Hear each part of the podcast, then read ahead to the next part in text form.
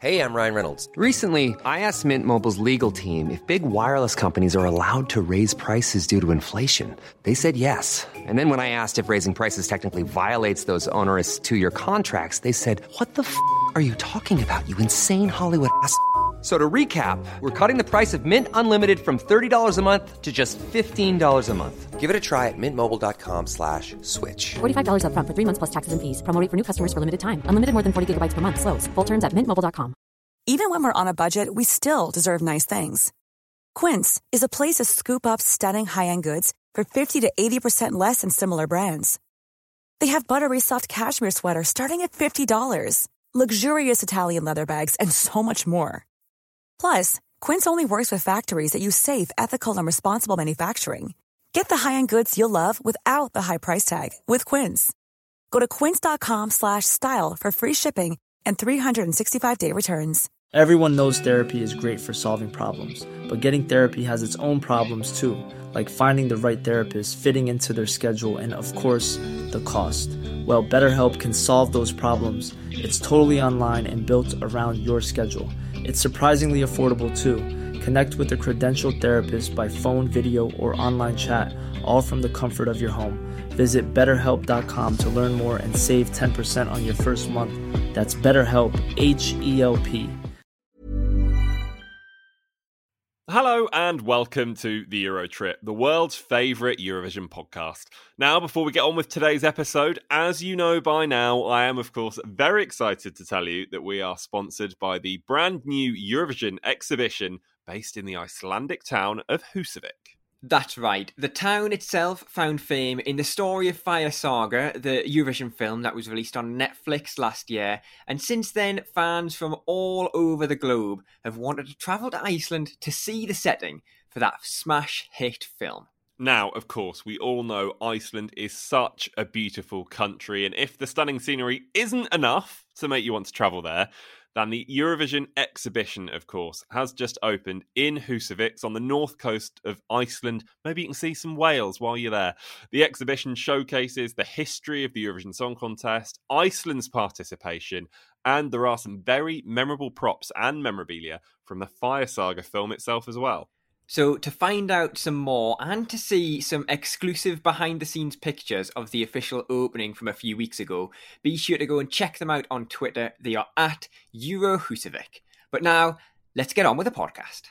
As Jón Ólafsson always said, take it away. Hi, we are Davi Okaknamakniv, and you're listening to EuroTrip. But I don't close any doors. I love Eurovision, I love Elidice Festival, and it will always be a part of me. That night, I found myself live on Russian state television for, for Russia's Song for Europe. I said to Joe, send B B C Teenage Life. Maybe two weeks later, I was at a press conference and I was on Making Your Mind Up.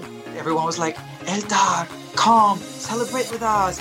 The end of filming, they put honey on my face and I needed to be, you know, sexy with this honey on my face. Hi there, my name is Martin Österdahl. I am the Executive Supervisor of the Eurovision Song Contest. You are listening to Eurotrip. Hello and welcome to the Eurotrip, the world's favourite Eurovision podcast. With me, Rob. Me, James. And this week, yet another Eurovision winner joins us on the podcast. It's always so good when we can bring you a winner, and today it is the winner of Eurovision nineteen ninety-three. So technically, my first ever Eurovision winner, because four months before the contest, I was born. I told her that during the interview. Needless to say, didn't enjoy it that much. Didn't enjoy being reminded that I was, well, what, four months old when she won Eurovision. Do you want to tell everybody who it actually is, because you've not said it yet? Yes, Niamh Kavanagh, everybody! Well, hey, there you go. We have got so much to hear from her, including this, which is when she told me how she had to get the day off from her job at the bank to compete in the Irish national final. I came into my head of a department on the Friday morning, and uh, I was supposed to be on a split shift, which is kind of a short shift on a Monday. And I said, look, I'm doing this thing on Sunday night, this T V thing. Is there any chance I could have Monday off? Because it could be late and, you know, whatever. So just, it, it, is that okay? And he said, oh, yeah, no problem, because actually we've enough staff. So if you're only supposed to cover breaks, so we'll be able to work that out. I said, oh, that's great. That's great. So I went off, did the national final, obviously won it, and became Ireland's representative in the Eurovision. And the next day, mayhem broke out in the bank.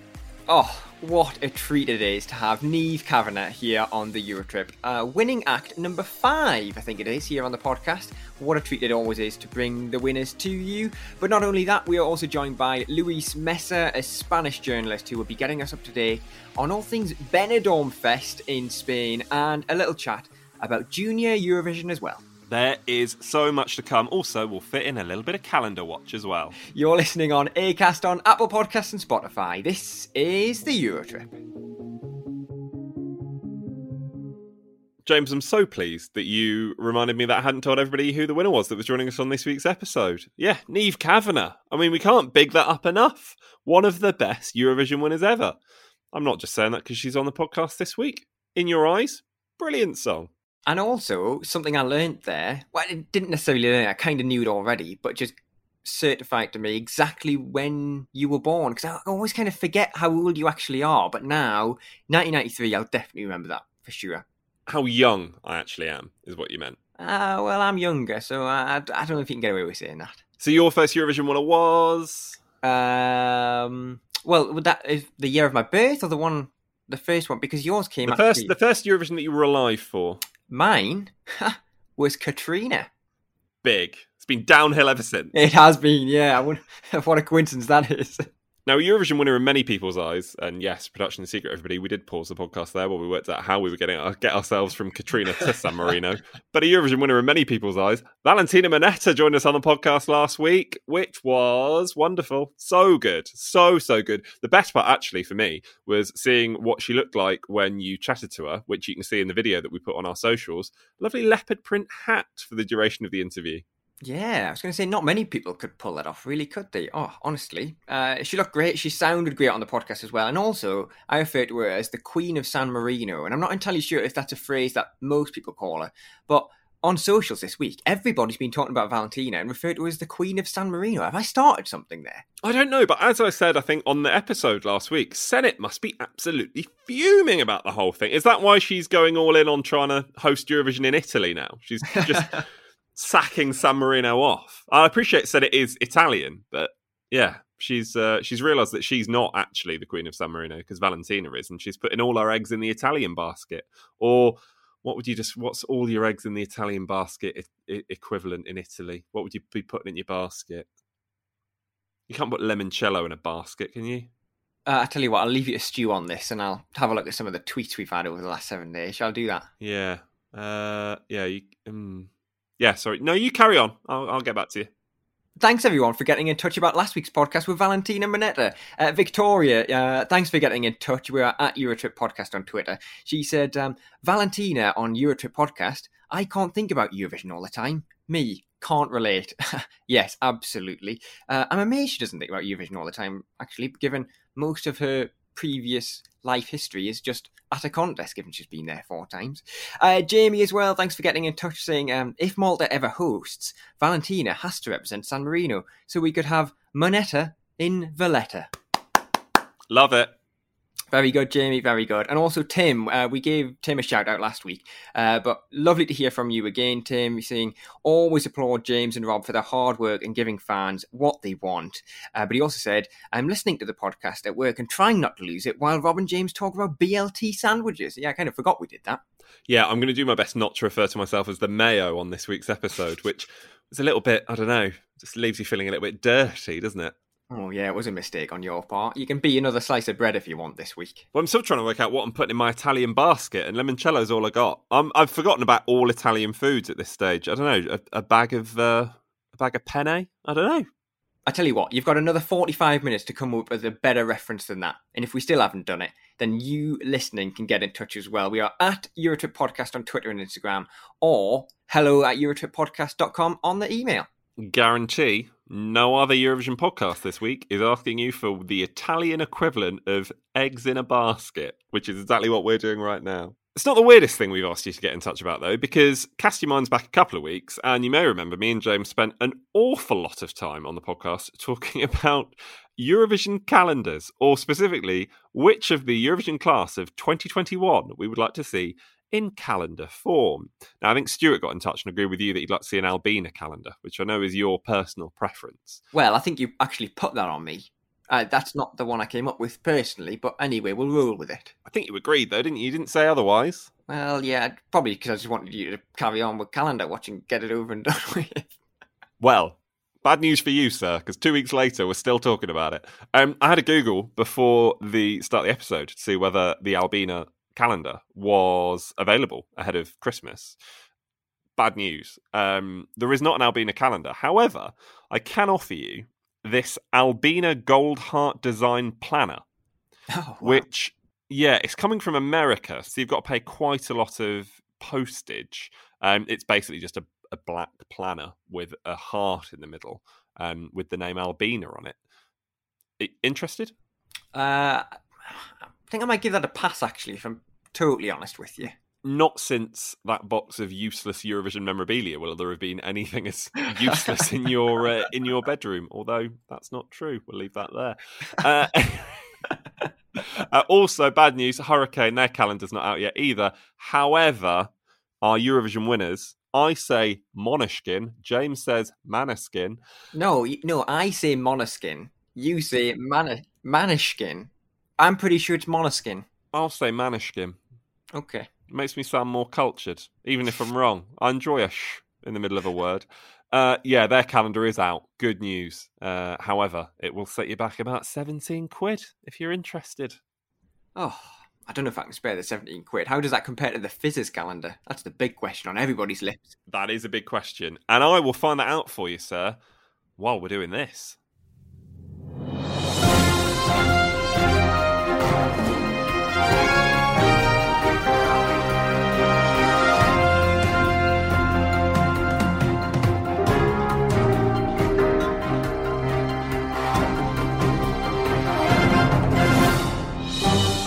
Well, you've had your fifteen seconds, Rob. Please tell me the Fizz have a cheaper calendar than Måneskin. Uh, got some good news. It's fifteen pounds ninety-five. Cool, well, you're buying it for me anyway, so you've got a better deal. Carry on. I'd love to, but some bad news. I have missed the deadline for pre-orders. But, you know, yeah, me and Cheryl Baker, good pals. So uh, just just slide into her D Ms maybe and, and get my hands on one. Looking forward to that. But I'm not as good as you at these segues, so I'll just say it's time for the news. And I promise listeners, I am significantly more prepared than James was last week. We will start with Junior Eurovision tickets, which went on sale today, or at least they should have done, because obviously not recording on Wednesday, but today is Wednesday, and hopefully they still went on sale anyway. If they did, I can tell you that in a scenario A or scenario B, that's right, Eurovision in a pandemic, we're back to scenarios, we know that there will be a maximum audience of three and a half thousand people to attend both the jury and the live shows by the organisers. Still waiting for the exact number, though, of course, and it will be subject to the number of infections at the time of the final. That's all the Junior Eurovision news this week, F Y I. On to Eurovision, and Israel kicked off the twenty twenty-two Eurovision national selection season at the weekend. That's when the X Factor Israel held their first show. Uh, former winner Netta is one of the five members of the jury on that programme, which will eventually see the four finalists battle it out for the golden ticket to Eurovision twenty twenty-two. In Australia, S B S, the Australian national broadcaster, have revealed the first three acts taking part on the Gold Coast in Australia Decides next February. They are Paulini, Jaguar Jones and Isaiah Firebrace, who of course finished ninth for Australia at Eurovision twenty seventeen. Isaiah will sing a duet with an as yet unnamed artist. Dammy Im, is it you? I was just going to leave the pause there so she can reply if she's listening. I doubt she is. In Montenegro, R T C G have opened their song submission period for artists and composers to submit their songs in a quest to represent Montenegro. What a wonderful country, which translates as Black Mountain. Did you know that? Anyway, the deadline, currently set for the tenth of December. The singer has to be a Montenegrin citizen, which rules me and James out. But the composer and producers can be foreigners Good news, the songwriters can submit up to two songs for the selection. Uh, the submission window also is open in Croatia. The artists competing in Melody Grand Prix twenty twenty-two in Norway are to be revealed on January the sixth. And in Spain, they've announced that they have extended the song submission period for Benidorm Fest until the tenth of November due to the high number of submissions. They said they wanted to give artists and composers more time to work on their respective entries. Initially, that deadline was the twenty-ninth of October. But yeah, now tenth of November.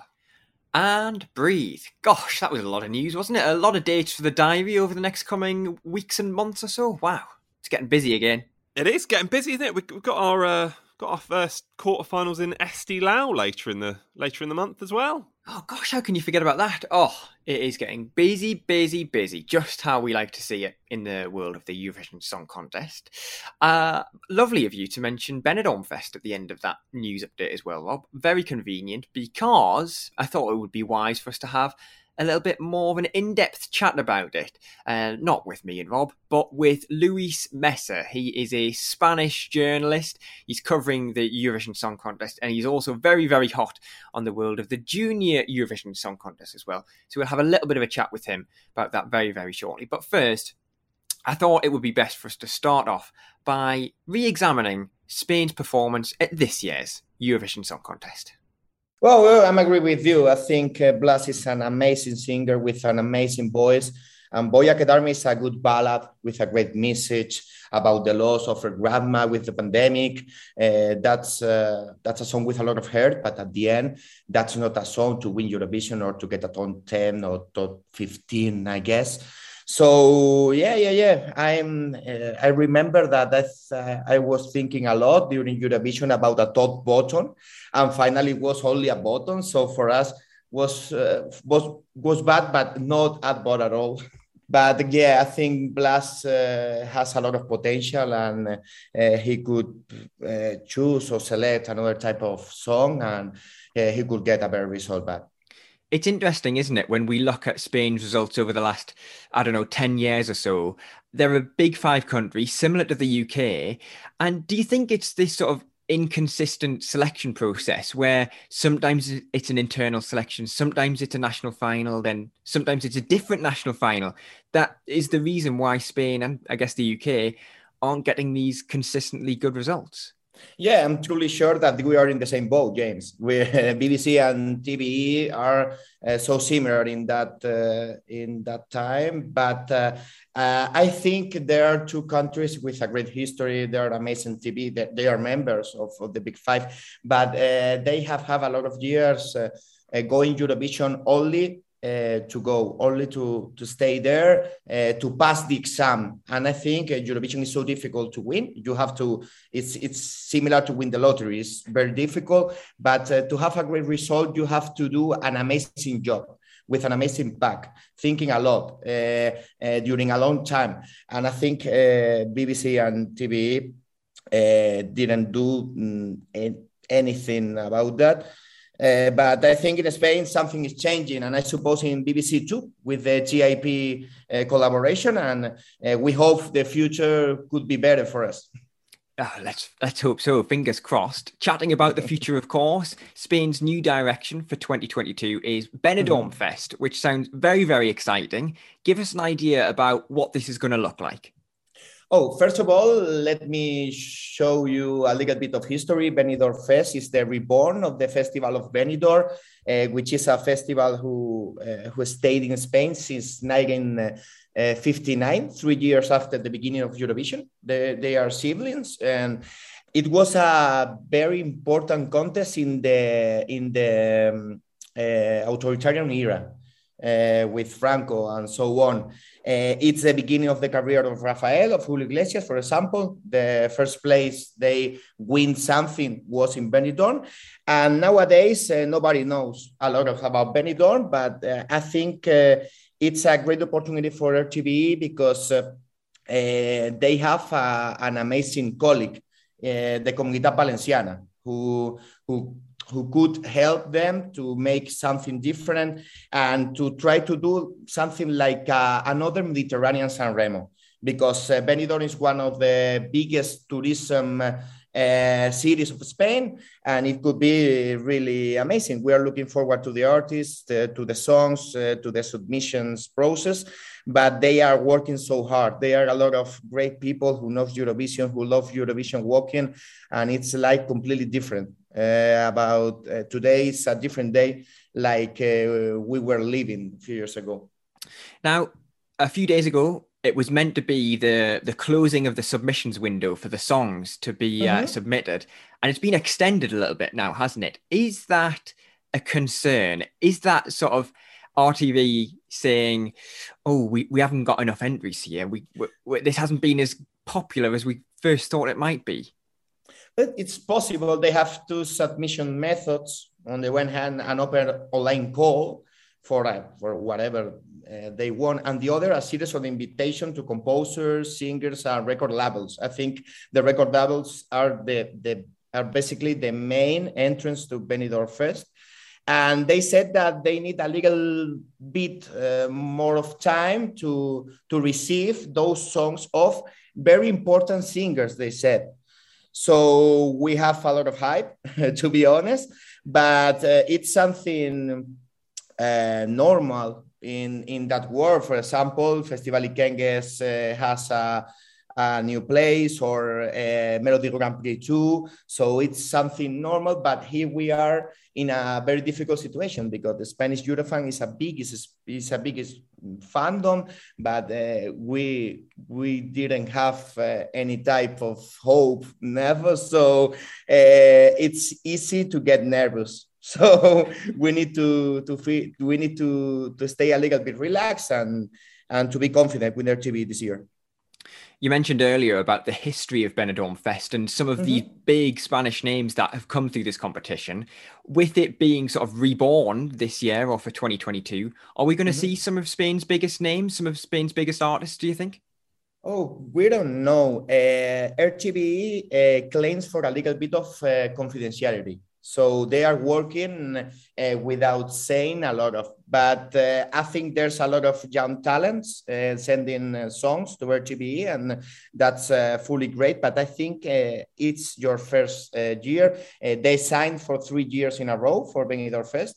So you need to have a, an amazing mixture between great song of a great artist and then young people, young talents too. And it's a little bit difficult. Uh, so I think it could be uh, great artists, uh, but uh, I think it's time to have people uh, who wants to come to Eurovision, because uh, Spanish artists uh, have frightened about Eurovision. And, and to be honest, it's normal because uh, the results aren't, aren't good. Uh, the people um, suffer a lot with Eurovision too.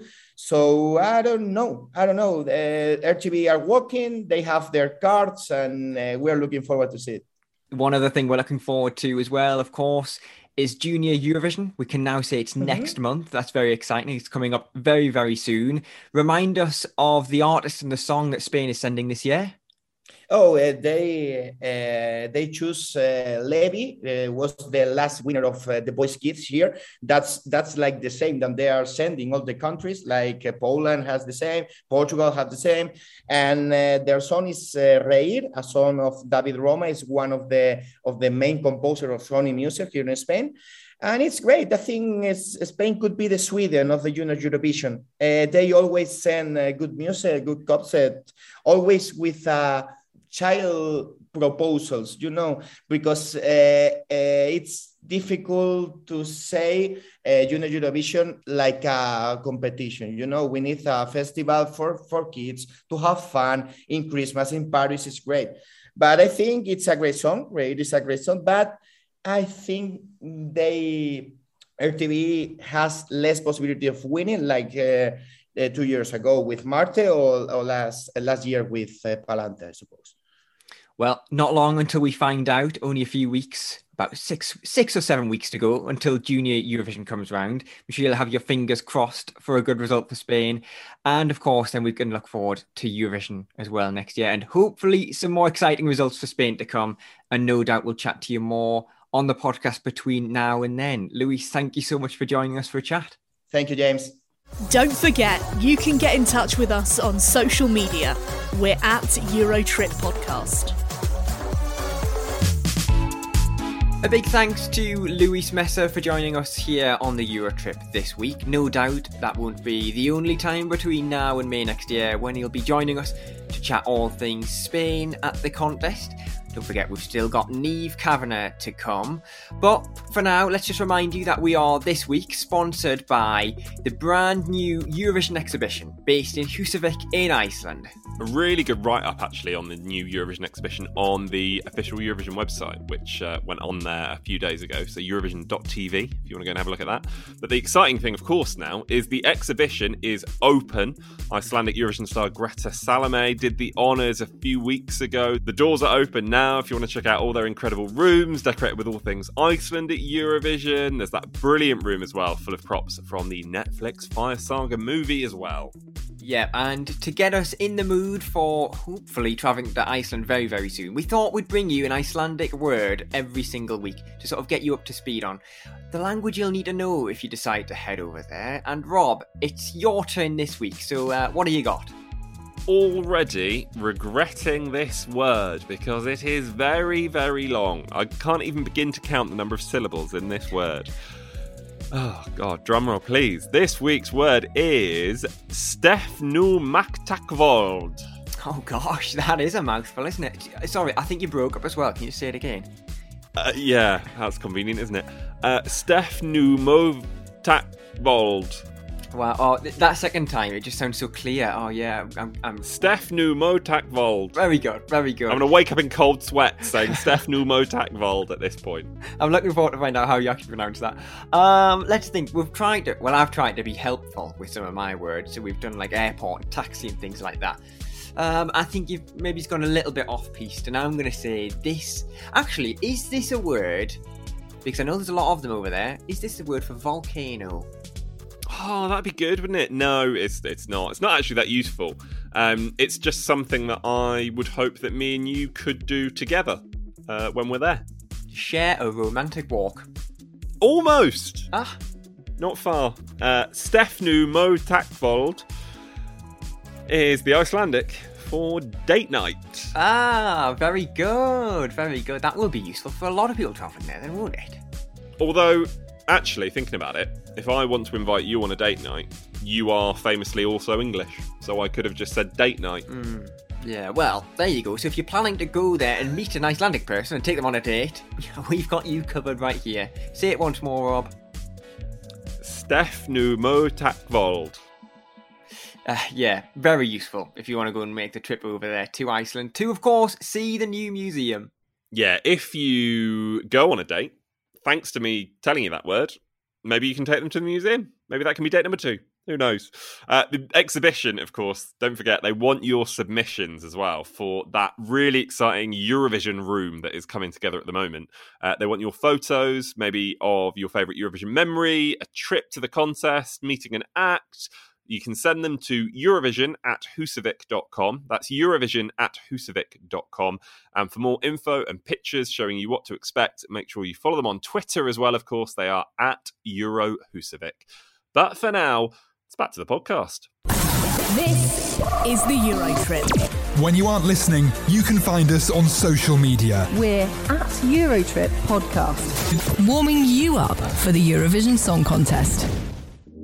That's right, you are listening to the Eurotrip. What a pleasure, as always, it is to have you along for the ride this week. And if you're listening, if you've not got a lot to do right now, if you're just sort of chilling or if you're on the bus or something like that, do get in touch with us. We are at Eurotrip Podcast on Twitter and Instagram. Hello at Eurotrip Podcast dot com on the emails. And if you feel adventurous, why not drop us a review? Why don't you rate us five stars wherever you listen to the podcast this week? Before we get to Niamh Kavanagh, which is on the way in a second, I want to admit something. It's a little bit of a confessional. I was listening to another Eurovision podcast at the weekend. Were you now? I think you'll understand, because it's a good one, and we like them. We're friends, friends of the podcast, I would say. I'm going to take a risk here. Let's hope I'm right, otherwise it's going to look awkward.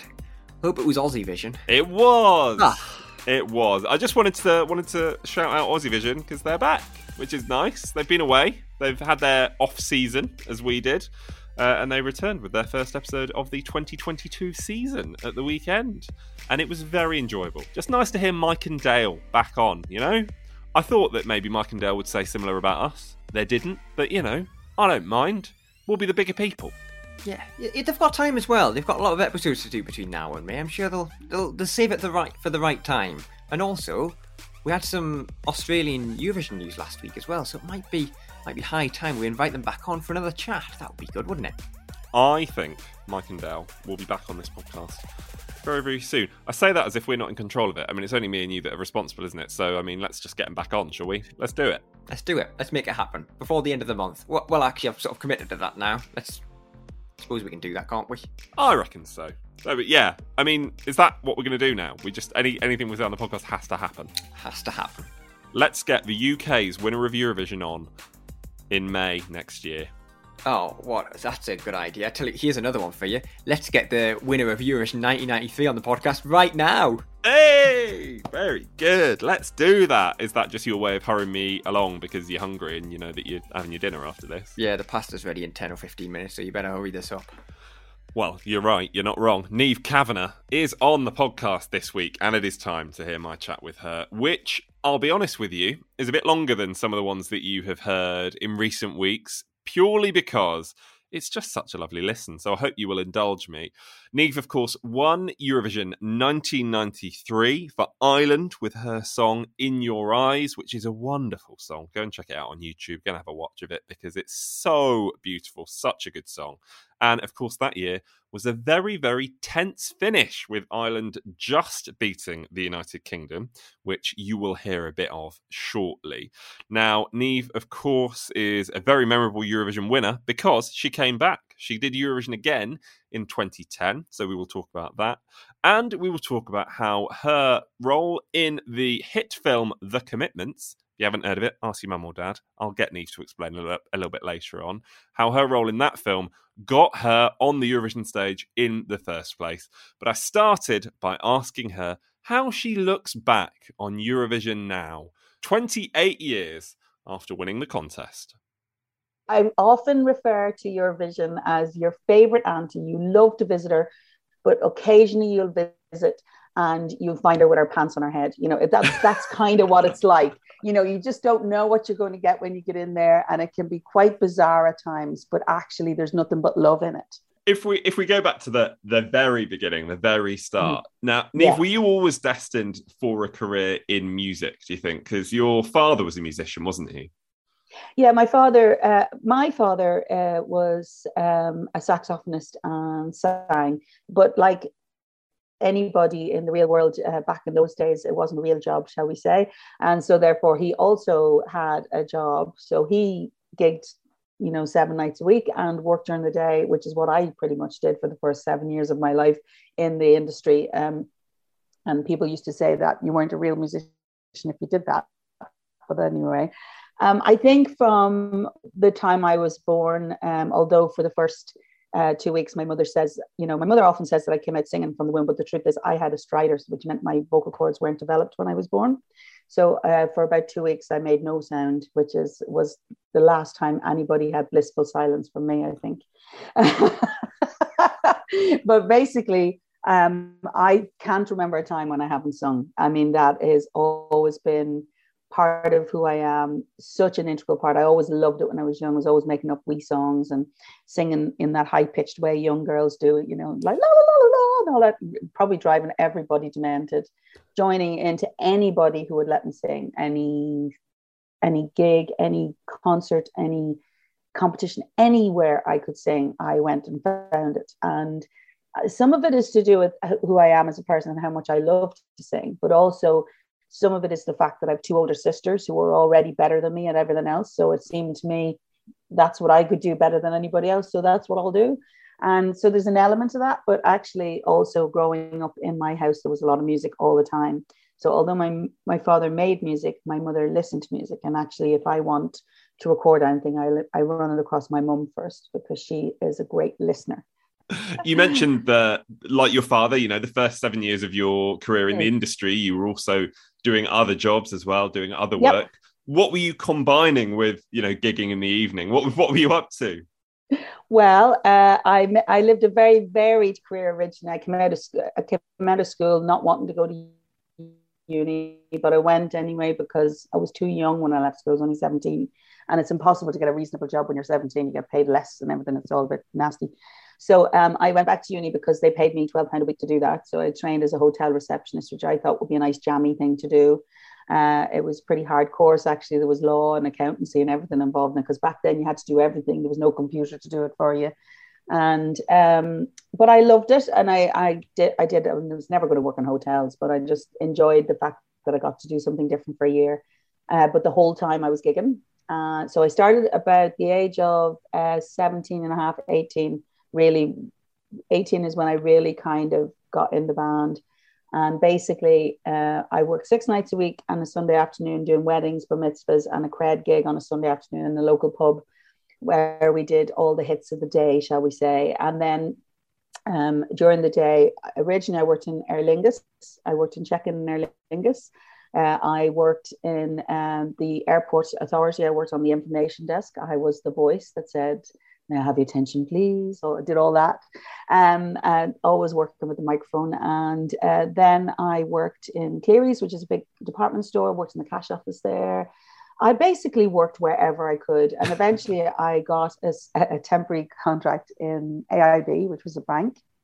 Uh, but I worked in the departments. I didn't work actually in a branch. I never actually worked in branches, but I worked in departments. So I moved in and out of there a couple of times over the years, and then I was made permanent about six months, uh, not even three months before I did the commitments. And uh, I took the job because I thought I might as well, because obviously singing isn't a real job. And my mother was very happy for me to keep my good job, even after I was on this multi-million selling soundtrack album and sang on the Grammys. Like I literally took my split week uh, in the bank one time and, and went over to New York and sang on the Grammys and came back in time to do my next shift. And, you know, that it's it's a bizarre kind of way to be, but actually it really taught me. That whole section taught me to be myself one hundred percent and understand the value of, shall we say, fleeting fame. Niamh, I want to go very quickly back to what you said before, which is, because I wanted to ask you about the commitments as well, of course, yeah. because yeah, yeah, our, our, listener, our listeners, they may not know about the commitments. So I want to want you to, to inform yeah. them and, and, and tell them all about it. But before we get to that, you mentioned that you went to the Grammys and then came back and managed to do your shift afterwards. Oh, yeah. Yeah, yeah. What was the staff room like after you'd been at the Grammys? I mean, you don't get that very often. Uh, well, do you know what? Actually, this is going to sound weird because it happened the same time after I won the National Song Contest, right? I'm going to tell you a story because it's it's relative to the same thing. Um, they were always aware that I gigged, right? In in every job I did, it was nearly impossible to hide it, and um. It made it put extra pressure on me in the job itself, because obviously you could never ring in sick, you could never be late, because that they would blame it on the gig, um, and lots of people would be coming in completely dying, lying under their tables, but you know, or they'd be off for mild colds. But I could never be sick, never be out, and I never was in in all the time I was there. Um, but what used to happen was I would come in to work after, say, a split shift. I've been off for a few days, and they they kind of got so used to me gigging, they didn't really pay attention to what it was I actually did. Um, and and and surprisingly, quite a few of them wouldn't have necessarily been at the gig itself. But anyway, the, the thing is, um, when I did the Grammys, um, I came back in on the Wednesday night. I was I flew back in because it's a, it's on a Sunday night. So by the time I flew back, my next shift was the Wednesday evening, and I went in. And they said to me, "So what did you do on your week off?" I said, "Well," and, I, and I told them, and they're like looking at me going, and I don't think they really hear it, right? They don't really hear it. They're very blasé about it and stuff. So like, it was, it was, it was fine. They, yes, of course, they thought it was surprising, but they didn't, because I was still in doing my job. They, I don't think they really thought about it. So coming up to the national final um, of the Eurovision, uh, the Eurosong in Ireland, um, I. I came into my head of a department on the Friday morning, and uh, I was supposed to be on a split shift, which is kind of a short shift on a Monday. And I said, "Look, I'm doing this thing on Sunday night, this T V thing. Is there any chance I could have Monday off? Because it could be late and, you know, whatever. So just, is that okay?" And he said, "Oh yeah, no problem. Because actually we've enough staff. So you're only supposed to cover breaks. So we'll be able to work that out." I said, "Oh, that's great. That's great." So I went off, did the national final, obviously won it, and became Ireland's representative in the Eurovision. And the next day, mayhem broke out in the bank, because normally when they know somebody's representing the country in something, or there's a big sporting person in the in the bank, um, which is quite regular for the G A A and all that sort of stuff, they absolutely, you know, they advertise it to the hilt that they this person works for them. And they, they all over the papers on the Monday was this A I B banker basically won the National Song Contest, going to represent us. And there was chaos and nobody knew what was happening, because really up until then, nobody really saw me on T V, although I did do T V, but they didn't see me and they didn't know me as a person, as in Niamh Kavanagh, even though I'd done The Commitments, which was an enormous uh, success all over the world. But actually, um, the physicality of it then became a thing. And I was on a lot of interviews, a lot of things. So I actually technically still work for the bank right up until about, uh, I, I took a career break after I won the Eurovision, right? I, I did all my shifts right up to two weeks before the Eurovision. Now, before we got to the, the national final, you winning the national mm. final, you going on to represent Ireland, you, of course, as you've already mentioned, you were at the Grammys. And the reason you were at the Grammys, I can only assume, was because of The Commitment. I, no, I automatically assume people are going to know what The Commitments are, right? But, uh, but to be fair, we're now sufficiently past it that, you know, there are people who don't know what The Commitments are. So The Commitments was a movie, well, actually it's a book written by Roddy Doyle, who's an amazing writer and really funny, really funny. It's a small book. It's hilarious. It's basically about a bunch of young, young ones and young fellas, as they say, from Dublin, who decide to make a soul band, and they decide to do this. And it's all about them becoming a band and not, and all that, and what happens. And Alan Parker, who's an, who is an exceptional filmmaker, decided to come in and make a movie in Dublin. Now, the the world, when I say the world, the whole of Ireland, if you had even a tin whistle in your pocket, you auditioned for it, right? Everybody auditioned. And Alan Parker rang me and he said, look, you're not right for the part, Niamh. You know, I think we can all agree with that. I said, no, you're right. He says, I can't make you what you need to be for this. I said, that's okay. And he says, but I'd really love you to come and sing on the album. So I sang three tracks on the album. And so went in September nineteen ninety, I'll never forget it, uh, went in and uh, recorded three songs, um, Destination Anywhere, Nowhere to Run, and Do Right Woman, Do Right Man. Took my two hundred ninety punts, which were my was my session fee, and went off to E O S and had two weeks of, uh, obviously, I'm going to say debaucherous fun, but it wasn't, it was just... Myself and my friends just went and had a great holiday on E O S in Greece. We had a wonderful time, and I didn't think another thing about it until the following year when it came out, and it was hugely successful. And so the following year was when I got selected for Eurovision, because Jimmy Walsh had seen, heard me on The Commitments, and he figured my voice was the right voice for what he needed. I remember Jimmy Walsh saying to me when I was kind of humming and hawing about Eurovision, so I'm not sure Eurovision is where I should be going, because I'm doing really well and doing this, and that, you know, they're not necessarily, that's not on their radar there. And and he said, you know, Niamh, you can make Eurovision anything you want to. You don't have to be what you think people say you have to be, because there is this kind of, they like to put you in little boxes, as we know in life, but in particular in Eurovision, this, every interview I ever did with the Eurovision, unless it was a fan doing it, was that they started it with, what do you think about the kiss of death that the Eurovision is for your career? And I was like, I have no idea what you're talking about. You know, you know, I, I won't accept that, because I don't think that's true. I think it's only true, you know, because for a moment you are globally aware, and, and people, you know, are very focused on what you do. But the thing is, what you do after that is entirely up to you. It's not, you don't have to let that define you. There are, will always be moments where you're more famous than others, unless you're like Beyonce, who like bats an eyebrow and it happens, you know what I mean? So, but she works hard for it. I don't mean that, but you know what I'm saying? Very few people live at that level of fame all the time.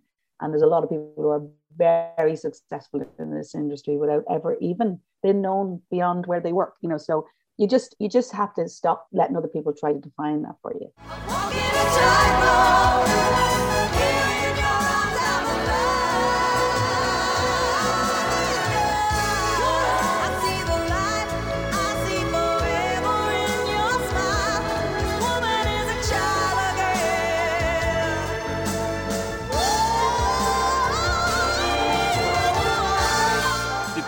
criticism exist even at the time that you did Eurovision. So, of course, at the time that you do Eurovision, Ireland have just won it the year before. You know, mm-hmm. Johnny Logan had won it a couple of times in the recent past at that point as well. So yeah. Did that scepticism even exist then? We talk about the golden age of nineties in particular, and Eurovision, oh, you were all amazing, and how wonderful what we all thought Eurovision was then. And we really didn't. People didn't. People didn't rate it as a thing. They, no, don't get me wrong. They loved it. They, and everybody watched it, but they didn't rate it as a place that you would be able to move from. Even back then, it, seriously, every, especially in the U K, no offense, like, but every time I went into the U K, straight into a, you know, you do a tour of the radio stations afterwards, and you can see it on their faces, like, wheel them in, wheel them in, what are we doing here? And and and they start with that whole deriding the Eurovision, deriding the thing. And I, and I was like, hold on here a second, right? I've just sung in front of three hundred fifty million people. When you've done that and you've achieved something that you, because, you know, I went, I sang, I performed well, people responded well to it.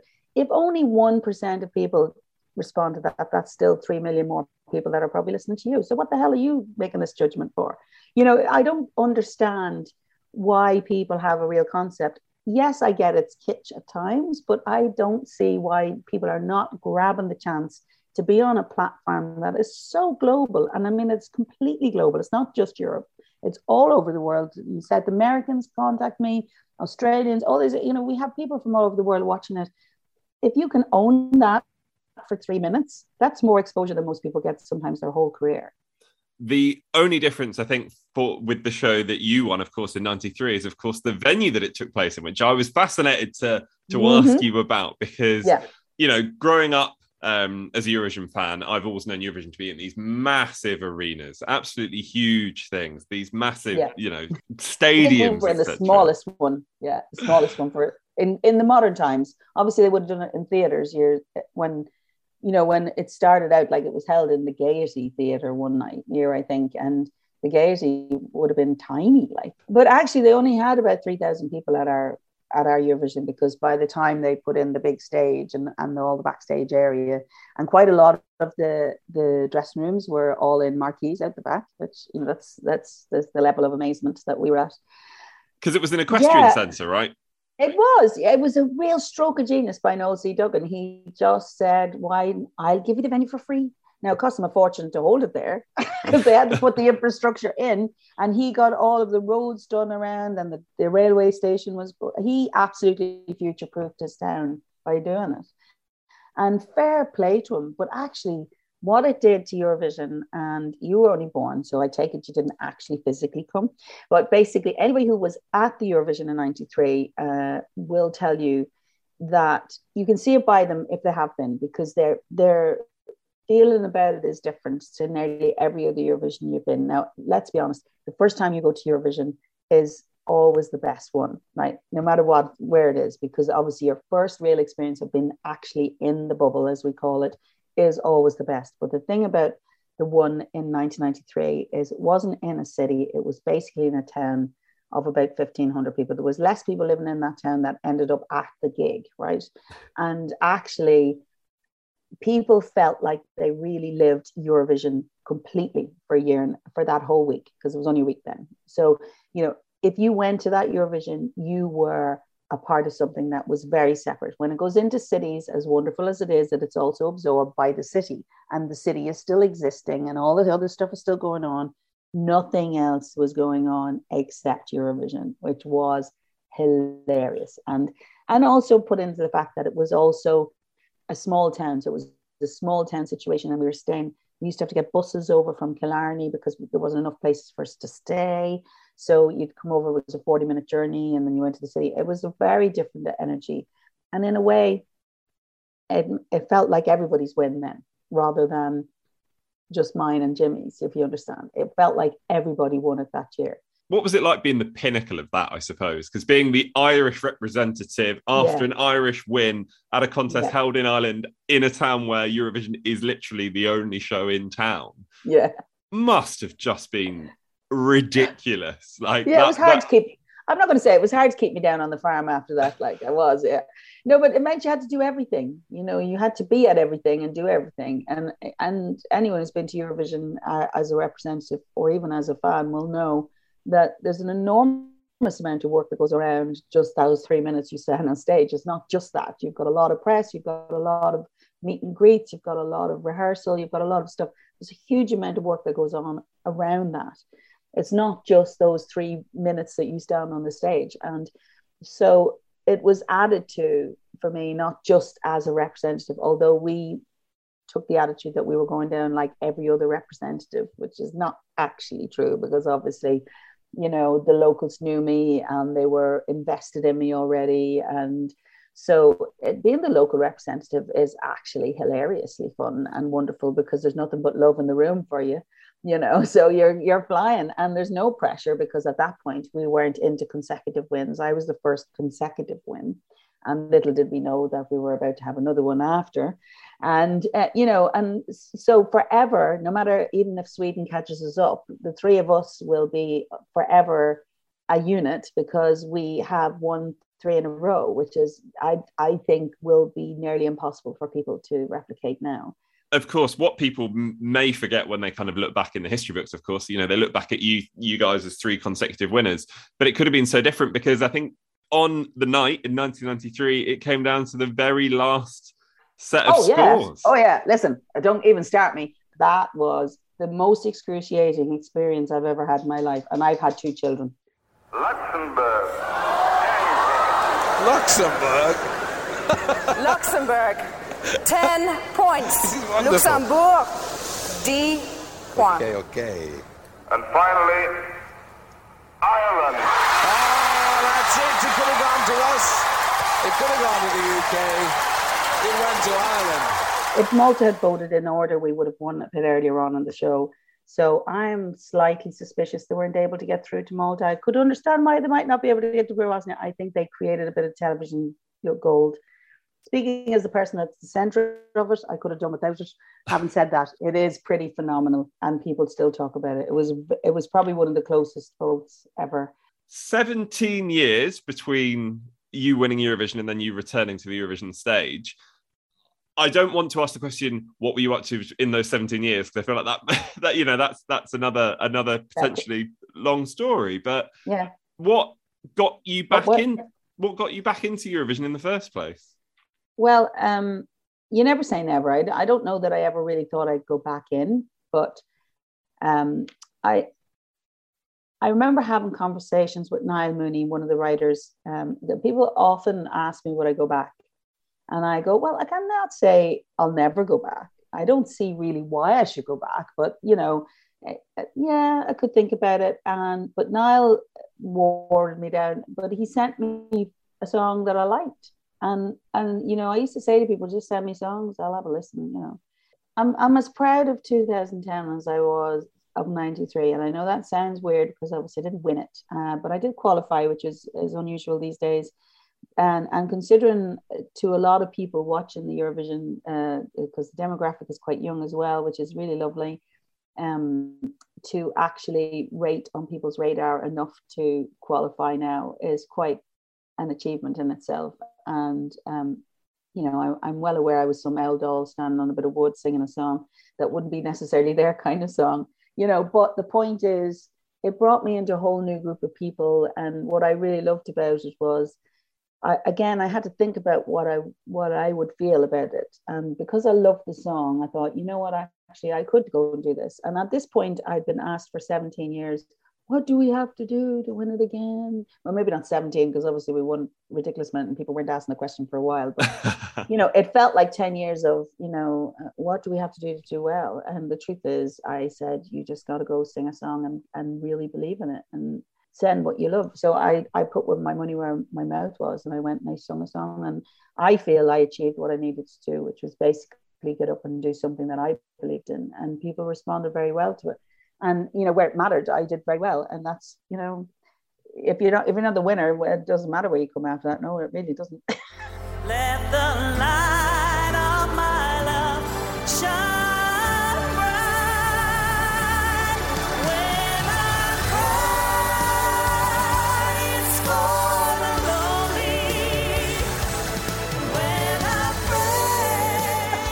you know, and, uh, and actually, even if you're not, even if you are the one, it doesn't make any difference. At the end of the day, you still have to do the same things. It's just, you know. So actually, I found it just as successful for me the second time, weirdly. Maybe not as all-consuming, which is probably just as well because I had two small kids at home. But I hummed and hawed about it. I wondered, was it something I wanted to do? Not because I was afraid to put myself out and be thrown out at any stage, because I would have gone out at the national final if it wasn't the right thing. I would have accepted that. That's okay. And actually, for once, I got to go away. I went to Oslo, which was amazing. And, you know, so a very different energy. So I did think long and hard about why I should do it, but I'm really glad I did, you know, because it was a very, it was a, a different experience in the same thing. And actually, I would seriously consider going back as a writer now or as a delegate, because quite frankly, I would have the, the lulls with the fans. I'd love to be a, every time I go, I I don't really have, You you can't really go and party with everybody, because obviously you've got to get up and sing, and usually, you know, they don't give me easy songs to sing. So I would like to go back in a way that I could actually spend time with the fans doing it and really experience it from that end of things. Obviously with a laminate, because everybody wants the laminate, but you know. Yes, so that's saying with zo- zone one or whatever it is on there, which yeah, means you can go everywhere. Yeah. I don't want to just go to Eurovision, let's be honest. Like I, I want to be a part, I want to be doing something special. And actually two thousand ten, I went back as a previous winner, which has its own energy in it. And what's really lovely is it did introduce me to a whole new group of fans who probably weren't as aware of me from the previous one, although they would be aware of it. But do you, you know what I'm talking about? That kind of put me more in their space of being part of their Eurovision experience, which was really lovely. What's so wonderful, Niamh, is it's clear how much you love Eurovision, how much you love the contest. It must have been so wonderful to see how the contest has, has even grown, not even just in the last year, but since Måneskin won it in, in twenty twenty-one, earlier this year. You know, we've seen mm-hmm. what they've done for, for brand Eurovision, as it were. It would be lovely if Ireland were to become a part of that, wouldn't it? To to get back on the on the bus and, and go along for the ride. I think Ireland never got off the bus. They're just down the back. You know what I mean? They're they're they're trying to follow it instead of lead it. And I and that's not entirely true, because I do know that the selection process and the people involved in it are always trying to find new ways. And I think in a way, they tried very hard with Leslie this year to think about the staging, do something really inventive. Now, it didn't quite hit the mark. Maybe you might have arguments about that. But the truth is, they are more innovative than you think. They try very hard to move forward. The difficulty is, when you're chasing what might work, you're forgetting about who you are. And actually, when we do what we do, whatever that is, and it doesn't have to be what we did in the nineties, right? Let's be honest here. You know, um, when you have something that just hits the zeitgeist, that moment of whatever it is, you know, you can't make a decision what that's going to be. I mean, you know yourself, when something wins one year, the following year, there's quite a few songs that are similar to it come up as if that's the thing that's going to win it. But it isn't. That's not the way it works. I think that we forget that the whole of Europe, a lot of the people who vote are not the fans. You know, a lot of people who are vote are people who are maybe seeing things literally for those three minutes, or they've watched five hundred. You know, I knew uh, Israel was going to win the year they won, because my son came in and said, oh, they're win because they're, and I said, why do you say that? And he said, because they've got five times as many hits uh, as anybody else on YouTube. And which he was right. There was millions of people watched it, her video on YouTube. It was it hit the zeitgeist, and they were watching. They went, "Oh, that's familiar. I know what that is. So I'm going to vote for that." And you know, so you don't know what that is. So why chase it? Why not just define what you think it is? People tell them all the time, mainly the media, tell them that that has no value, but it's not true. It is. It's absolutely not true. They try to make it true, but it is absolutely not true. And I think then there's a lack of respect for what, what they could be doing. And and it comes across a little bit sometimes. It just it just feels a little bit slipshod. And so why should the rest of Europe go, okay, we're going to reward that? You know, it's not, it, it shouldn't be that. It should be, you know, if you look at, at the quality that they send and the, the effort they put in, you know, it might not be your kind of music, but you know they're putting their best foot forward. So what the hell's going on? You know, that's, I, I don't uh, subscribe to the fact that people are necessarily just not voting for us because they don't like us. I think it's just we're, we're probably registering okay. You know, you only have to come eleventh in every country for to get no votes. I think it's safe to say that everybody listening to this, whether they're from the U K, whether from Ireland, wherever they're from, is just sitting there and they're going to go, preach. Like, yes. Are you telling me I'm preachy now? Is that, no, I'm, I'm, I'm on my soapbox. But yeah, I'm, t- I know I'm telling you that everything you said hits the nail on the head, as far as I'm concerned, anyway. Definitely. Well, that's how I see it. Obviously, everybody has their own opinion on it, but that's my feeling on it, because I, I, I will not accept that the talent isn't there for it. And I'm not accepting that people are trying to punish us every year. That's not happening either. Niamh Kavanagh, thank you so much for joining us on the Eurotrip. It has been so wonderful. So thank you for joining us. You're more than welcome. Thank you so very much. This is the Eurotrip. I said it there. I'll say it again. One of the nicest people I have had the pleasure of speaking to for this podcast, and so lovely to have Niamh Kavanagh on. I hope you enjoyed it. And if you want to hear more of Niamh, by the way, she has got her own podcast. Not that I want to push you away from this one, but she's got a podcast called Agony Rants. See what she's done there? That's clever, isn't it? I like what she's done there. That's very good. Isn't it? So she's done a few episodes of that so far. There's one every week. Uh, and the episode that came out just the other day is called Nervous Rex. So it's uh, Niamh, her mate, who's a comedian as well. They've been friends for a really long time, and they're doing a show where kind of, yeah, you can come on, you can rant about what you like. Think of Niamh as your fun agony aunt. She described Eurovision as being like a fun aunt earlier, or I did, and she agreed anyway. So just think of that encapsulated in, in a podcast. You'll probably enjoy it. It's called Agony Rants. So uh, after you've listened to this, maybe go and check that out as well. Yeah, definitely worth a listen. As was that chat. What a joy she is. She just sounds like so much fun, doesn't she? She's so natural, so down to earth, and just, you know, treats Eurovision the right way, because there are some artists who come and go and look back on it with a... Uh, there's a term I'm looking for here, and I can't quite find it. You know what I mean, though? I do know what you mean. They're a little bit... Uh... I, I also can't. can't. Well, you, you, you, you know what we both mean anyway. I know what you mean and you know what I mean, and hopefully the listeners know what we mean. Yeah, let's hope so. But she looks back at it uh, like you should. You know, she treats it as a little bit of fun, but also loves it dearly as well. Oh, what a treat that was. Thanks so much, Rob, for bringing us that. What a treat.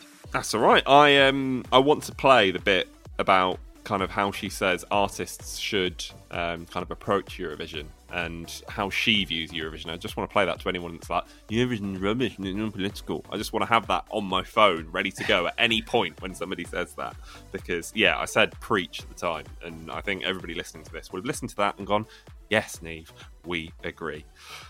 Sadly, this week's podcast is almost at an end, James, but it does, however, mean it is time for yet another one-second song. Yes, it is. We're going to play the very first second of a Eurovision song, and all you've got to do is try and guess the artist performing, the name of the track, the year it was performed, and the country it was representing. It's as simple as that. And as a little added extra now, we ensure that the song has a very tenuous link to the episode that you have just heard. And I am especially proud of the tenuous link that this week's One Second Song has to this podcast. James, are you ready? Listeners, I hope you're ready for the first listen of this week's One Second Song. Now, you know, sometimes I'm not very confident, and it's a bit tricky for me to try and figure out what on earth's going on. That does happen more often than not, yeah. However, this week, I'd like to say I am one hundred percent confident straight off the bat. Okay, well, let's have it again one more time, and then you can come at me straight with it. Just, you can give me the answer straight away. So here it is again. Oh. Go on then. What is it? Well, I'm glad we played it again, because I was definitely going to give you the wrong song. So when you said you were one hundred percent confident, not so much. Not so much, but here we are. Thanks for the second play. I'm definitely going to get it right. It is... Uh, we're going to wind the clocks back six years to twenty fifteen, and we're going to be hearing from Australia. That is Guy Sebastian with Tonight Again.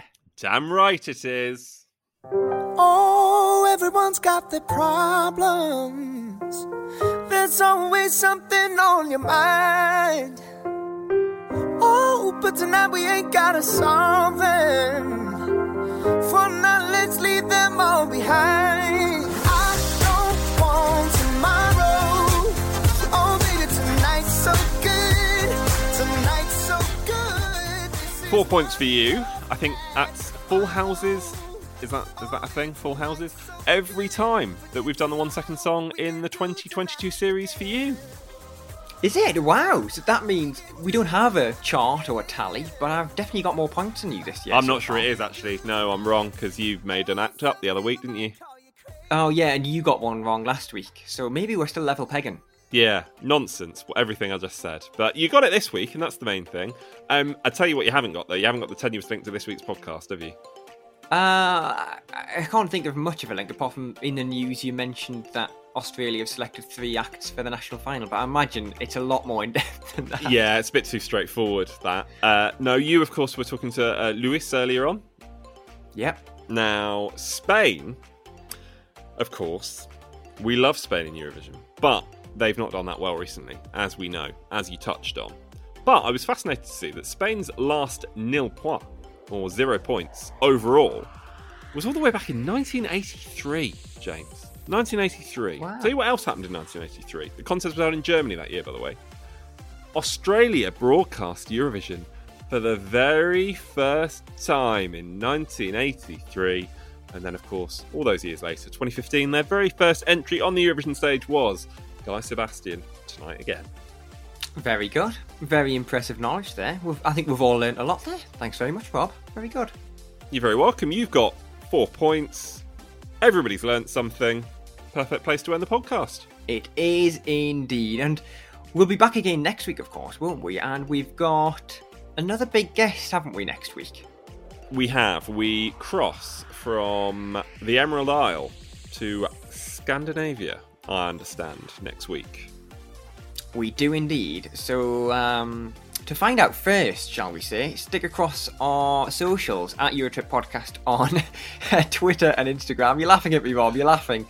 And uh, hello at eurotrip podcast dot com on the email. Why are you laughing? I'm laughing at the phrase, stick across our social media. What does that mean? Yeah, I realise I said that. I thought, you know what, confidence is key. I'm going to roll with it. And I could just see you laughing away in my eyeline. Anyway, everybody, stick across those socials. I know you do it anyway.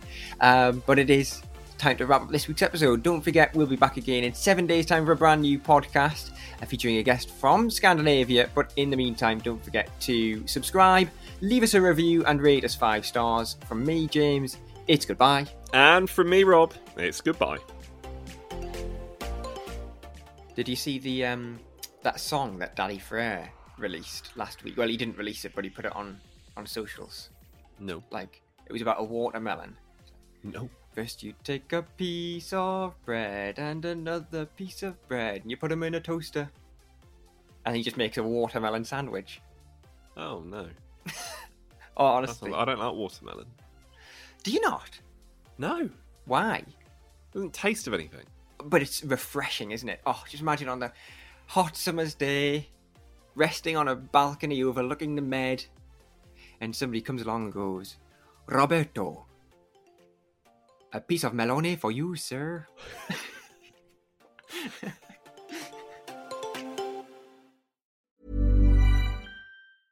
Want to get a chiseled look in the jawline? Sculpt and shape your jawline with added volume from Juvederm Volux X C. Juvederm Volux X C is an injectable gel specifically designed to be robust enough to improve moderate to severe loss of jawline definition. And it is the first and only hyaluronic acid filler approved for the jawline. Add volume to your jawline for a chiseled look with Juvederm Volux X C. For important safety information and to find a licensed specialist, visit Juvederm dot com. That's J U V E D E R M dot com. Not for people with severe allergic reactions, allergies to lidocaine, or the proteins used in Juvederm. Common side effects include injection site redness, swelling, pain, tenderness, firmness, lumps, bumps, bruising, discoloration, or itching. There's a risk of unintentional injection into a blood vessel, which can cause vision abnormalities, blindness, stroke, temporary scabs, or scarring. Talk to a licensed specialist to find out if it's right for you. Visit Juvederm dot com. That's J U V E D E R M dot com. Planning for your next trip? Elevate your travel style with Quince. Quince has all the jet-setting essentials you'll want for your next getaway, like European linen, premium luggage options, buttery soft Italian leather bags, and so much more. And is all priced at fifty to eighty percent less than similar brands. Plus, Quince only works with factories that use safe and ethical manufacturing practices. Pack your bags with high-quality essentials you'll be wearing for vacations to come with Quince. Go to quince dot com slash pack for free shipping and three sixty-five day returns.